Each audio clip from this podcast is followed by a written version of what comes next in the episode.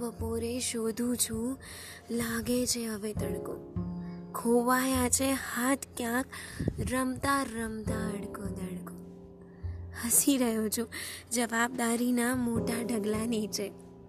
વાંધો નહીં, ખમી લઈશ. હજુ બે પોટલા બીજા ખડકો. જીભ દાજે છે વારે વારે, થોય શેની ઉતાવળ?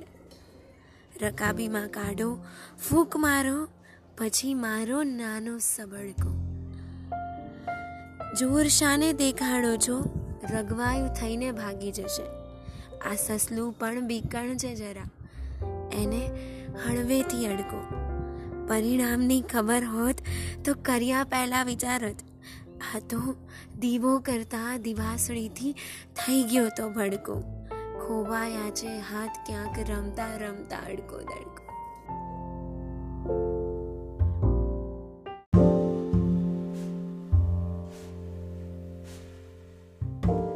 બાળપણના બાળો ત્યાં છોડીએ અને યુવાનીના ઉંબર ઉતરીએ, એના પછી જીવન નવા પ્રકારનું જ શરૂ થાય છે. અને આ નવા પ્રકારના જીવનની પહેચાન એટલે જવાબદારીઓનો ભાર, દોડધામ અને અનેક પ્રકારના અજંપાઓના પોટલા. એટલે કે આપણું પુખ્ત જીવન. અને બસ, રોજ એક નવી દોડમાં અને રોજ એક ઢસડતા જીવનને જીવવામાં અને જિંદગી આગળ ધપાવીને ગમે તેમ પૂરી કરવામાં આપણને રસ હોય છે. કારણ કે એ જીવનમાં રહેલા બધા જ આનંદ, બધો જ ઉત્સાહ, શાંતિ અને સંતોષ, એ બધું તો બાળપણ અને થોડી ઘણી યુવાનીમાં જ પૂરું થઈ ગયું હોય છે. અને પછી તો બસ જીવન જીવવા ખાતર. અને આ જીવનની વાતો શબ્દો દ્વારા એક કવિતામાં રજૂ કરીને કવિ નિકુંજ પોકિયાએ સરસ રીતે મૂકી છે. તો ચાલો હું દ્રષ્ટિ આજે આ કવિતા અડકો દડકો લઈને આવી છું તમારા માટે ખરા બપોરે શોધું છું. લાગે છે હવે તડકો. ખોવાયા છે હાથ ક્યાંક, રમતા રમતા અડકો દડકો. હસી રહ્યો છું જવાબદારીના મોટા ઢગલા નીચે. વાંધો નહીં. ખમી લઈશ. હજુ બે પોટલા બીજા ખડકો. જીભ દાઝે છે વારે વારે, તોય શેની ઉતાવળ? રકાબીમાં કાઢો, ફૂંક મારો, પછી મારો નાનો સવડકો જોર શાને દેખાડો છો? રગવાયું થઈને એ ભાગી જશે. આ સસલું પણ બીકણ છે જરા. એને હળવેથી અડકો. પરિણામની ખબર હોત તો કર્યા પહેલા વિચારત. આ તો દીવો કરતા દિવાસળીથી ત્યારે થઈ ગયો તો ભડકો. ખોવાયા છે હાથ ક્યાંક. રમતા રમતા અડકો દડકો. તો બસ, આ બાળપણની વાતોને સરસ રીતે અડકો દડકો કવિતામાં વાગોડી આશા છે કે તમને ગમી હશે. Happy Valentine's Day. આજે પ્રેમ પર્વ. પ્રેમને પ્રગટ કરવાનો પર્વ. પ્રેમનો આભાર માનવાનો પર્વ. અને મને ખબર જ છે કે તમે સૌએ તમારા વેલેન્ટાઇનને કંઈક ને કંઈક રીતે પ્રેમનો અનુભવ કરાવ્યો હશે. ગિફ્ટ્સ આપી હશે. કરવું જ પડે ને. પ્રેમનો જ દિવસ છે. તો પછી કંઈ સવાલ જ નથી. હા, પણ એક વેલેન્ટાઇન છે. કદાચ તમે એનો આભાર માન્યો પણ હોય અને કદાચ કેટલાય ભૂલી પણ ગયા હોય. કે જે જન્મથી જ આપણી વેલેન્ટાઇન બની જાય છે અને સૌથી જૂનું અને સૌથી અટૂટ નાતો ધરાવતી હોય છે. તો આ એ વેલેન્ટાઇન જેનો આભાર મારી કવિતા દ્વારા મારા જ અવાજમાં માની રહી છું. આશા છે કે તમને ગમશે. વેલેન્ટાઇન વીક વગર કહી મનાવી જાણે. પ્રેમનું સાચું ઉદાહરણ આપી જાણે. રોઝ ડે વગર જ એક ગુલાબ જેવા બાળકને જન્મ આપી જાણે. પછી એ જ બાળકને વગર પ્રપોઝે પોતાના પ્રેમમાં મુક્ત બનાવી અને બાંધી જાણે. ચોકલેટ ડેના જેવું જ કંઈક યાદગાર, મીઠું ધાવણ પીવડાવી માં બાળકને નવું જીવન આપી જાણે. એનું એક હૂંફ અને વાલભર્યું આલિંગન આપવા ક્યાં એને હગડેની જરૂરત આવી રાખે? એ તો રોજ એ અનમોલ ભેટ આપણને આપી જાણે. ટેડી બિયર ડે વગર જ એ બચતોમાંથી કેટ કેટલાય રમકડાઓ આપણને આપી જાણે. એનું એક ચુંબન પડેલા બધા જ ઘાવની ઔષધ બની જાય. તેને તે રોજ આપીને કિસ્ટે મનાવી જાણે. આજીવન આપણી સાથે રહેવામાં એને ક્યાં કોઈ પ્રોમિસ તેની ગરજ સારે? એ તો વગર પ્રોમિસે આપણો હાથ પકડીને ચાલે. હા એ માં જ છે. એ માં જ છે જે આપણી સાચી વેલેન્ટાઇન બનીને જાણે. અને આપણી પાસે ક્યારેય કોઈ ગુલાબ કે ચોકલેટની આશા ન રાખે. તો જો બાકી રહી ગયા હોય તો તમારી મમ્મીને વેલેન્ટાઇન ડેની વિશ કરીને એને આ પોએમ શેર કરીને આજનો દિવસ યાદગાર બનાવી દો એમના માટે. Bye bye. જય જય ગરવી ગુજરાત, જય જય ગરવી ગુજરાત. દીપે અરુણું પ્રભાત જય જય ગરવી ગુજરાત. ધ્વજ પ્રકાશ છે જળણ જળણ કસુંબી પ્રેમ શૌર્ય અંકિત. તું ભણાવ ભણાવને જ શાંતથી સૌને પ્રેમ ભક્તિની રીત. તે રંગ થકી પણ અધિક સરસ રંગ થશે સત્વરે માત. શુભ શકુન દિશે મધ્યાન શોભશે, વીતી ગઈ છે રાત. જન ઘુમે નર્મદા સાત.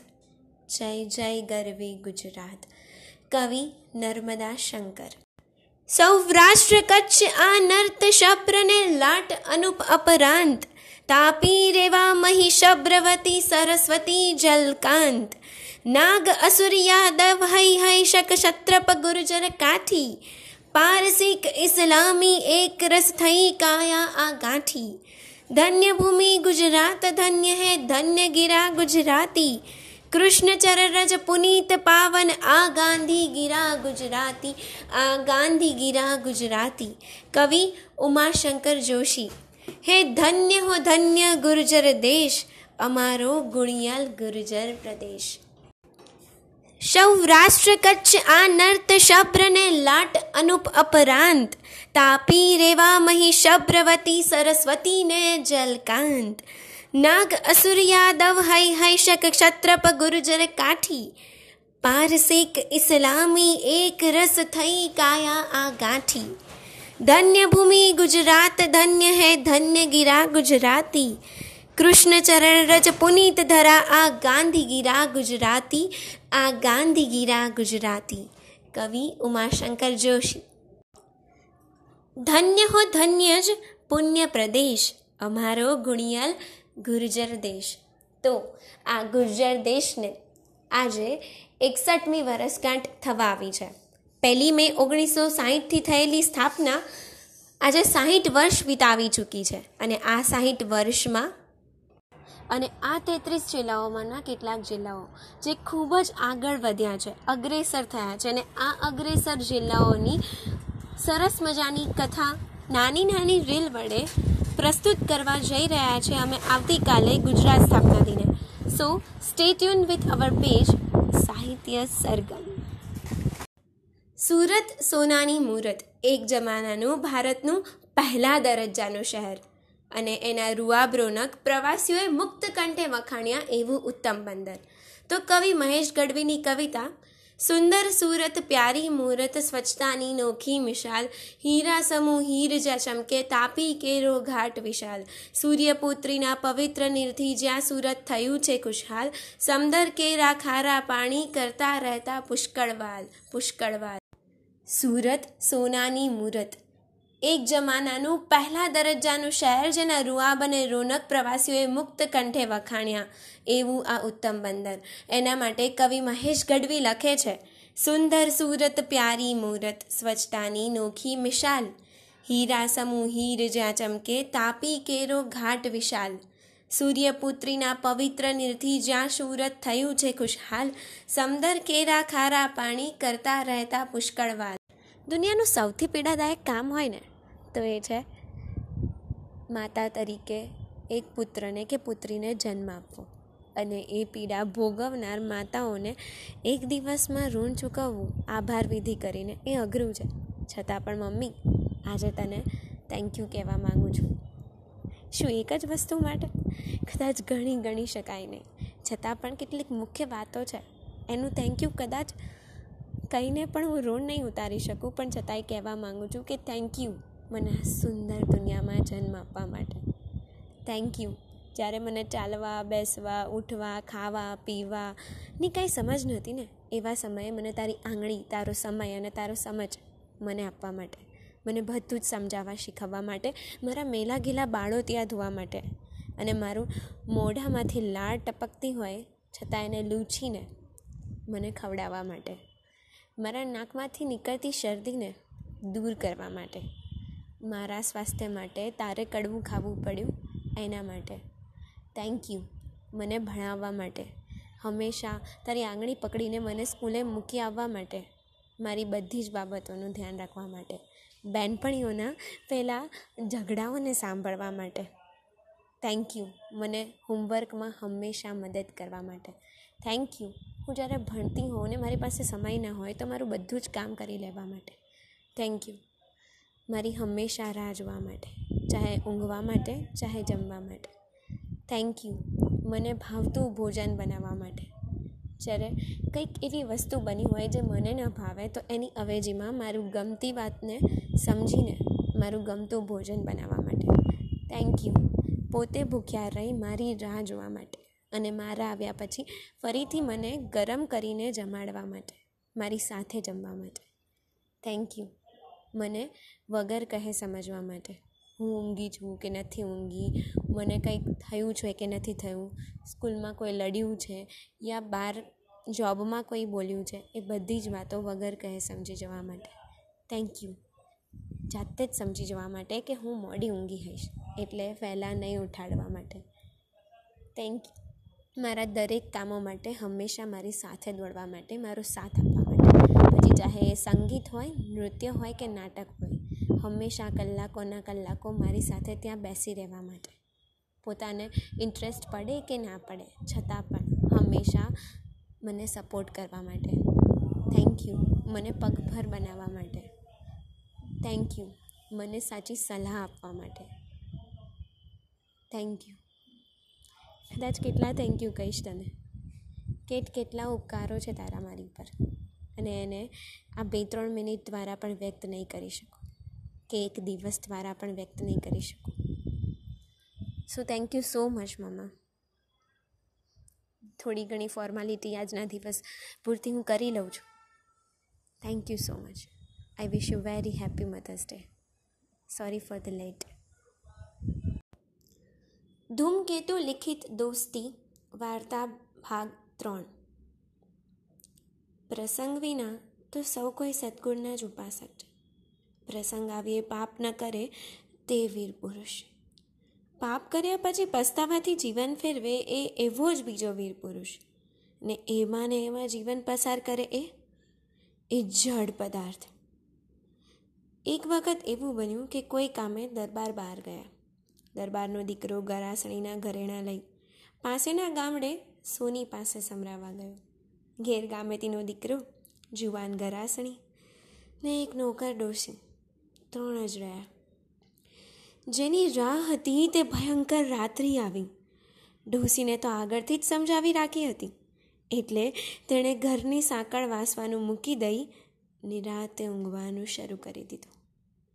જ્યારે ગામના કૂતરા પણ ભસતા રહી ગયા ત્યારે પોતાના હૃદયમાં ધબકારા સાંભળી એવી ચૂપકી દીધી ગામેતીનો દીકરો ગરાસઈના સુવાના ઓરડા તરફ ચાલ્યો. એના હાથે એક વખત બારણું ઠેલાયું અને પાછું ખેંચાણું. આટલા વિશ્વાસ પર ઘા મારવા જીગર આનાકાની કરતું હતું. પાપીમાં પાપી માણસ પણ પુણ્ય શું? તે સમજે છે જ. બીજી ક્ષણે સુંદરમાં સુંદર ગુરુવદન અને ગરાસણીની આખી દેહલતા એની નિશાની કરી રહ્યા હતા. લાલસા પ્રબળ થતી હતી. વિશ્વાસ વહી જતો હતો. નિશબ્દ શાંતિ એના પાપને ઉશ્કેરી રહી હતી. એણે ધીમેથી બારણું થકેલ્યું ભડક્યો. તેના શરીરને સ્પર્શ કરી કોણ બહાર નીકળી ગયું? પણ એ તો ડોસી હતી. પોતાનો બચાવ કરવા માટે, નિર્દોષ ઠરવા માટે કે ગમે તેમ, પણ તે બહાર નીકળી ગઈ. એ જોઈને એને વધારે હિંમત આવી. કામી પુરુષને આટલી અનુકૂળતા મળે, ત્યારે જે રાક્ષસી સંતોષ થાય, એવા સંતોષથી એક મોટું ડગલું ભર્યું. એ ડગલાએ રખડતી ચાંદણીને પાસે પડેલી થાળી સાથે ભટકાવી અને અવાજ કર્યો. અવાજ થતાં જ બંને જાગી ઉઠ્યા. ગરાસણી પોતાની નિંદ્રામાંથી ગામેતીનો પુત્ર પોતાના મોહમાંથી. કોણ? ઘરાસનીએ બેઠા થતાં જ સવાલ પૂછ્યો. એ તો હું હું. આ હું કોણ? રતન? ક્યાં ગઈ રતન? રતન તો બીજા ખંડમાં ચાલી ગઈ હતી. ધ્રુજતા ધ્રુજતા ગામેતીના દીકરાએ જવાબ વાળ્યો. હું હું હું નાશીરુદ્દીન ગરાસણી ઢોલિયા પરથી બેઠી થઈ ગઈ. એણે હાથમાં સહજ જ તલવાર લીધી. તું તું નાસિરુદ્દીન, ભાઈ, કંઈ અત્યારે કામ કંઈ પડ્યું? પેટમાં પીડા તો નથી ને? ના, પણ મારું મન, મેં કહ્યું, ચાલો ને, જરાક ભાભીને જગાડીને ચોપાટ ખેલશું. ઘરાસણી કરડારકીથી બોલી, કોની સાથે ખેલશો? દિયરજી, ચોપાટ રમવાનો કોળ જાગ્યો અચાનક. શરમ મૂકીને નાસિરુદ્દીન આગળ વધ્યો. મારા મનમાં કે ભાભી, તમે ચોપાટના શોખીન હશો? જબુક દીવા પ્રગટાવતા જ નાસિરુદ્દીનને ગરાસણી સામ સામ આવી ગયા. પહેલાંની આંખમાં નશો અને મોહ હતા. બીજીની આંખમાં તિરસ્કાર અને ક્રોધ હતો. ગરાસણીએ તેને જોયો. ભાઈ અંતે બાપુનું નામ મોળવા નીકળ્યા કે શું? નાસિરુદ્દીન બોલ્યા વિના બે પગલાં આગળ વધ્યો. ધબ દઈને તેના ઉપર લાકડી પડી. મામલો આવો રૂપ લેતો જોઈ ડોસીએ પાછળથી આવીને લાકડીનો ઘા કર્યો. એણે પીઠ ફેરવી ડોસી સામે જોયું. ડોસી? પાછળથી તલવાર ઉચકાતી જોઈ તે એકદમ ભાગ્યો. ફળીમાં જ જઈ પડ્યો ને ઘોડી સજ્જ થઈ રવાના થઈ ગયો. ભાઈ આવજો હો. તમે મારા ભાઈ થાવ હો. એવા વક્રોક્તિના બોલાયેલા ગરાશ્રીના શબ્દો તેણે સાંભળ્યા ન સાંભળ્યા અને ઘોડી ઉપાડી મૂકી.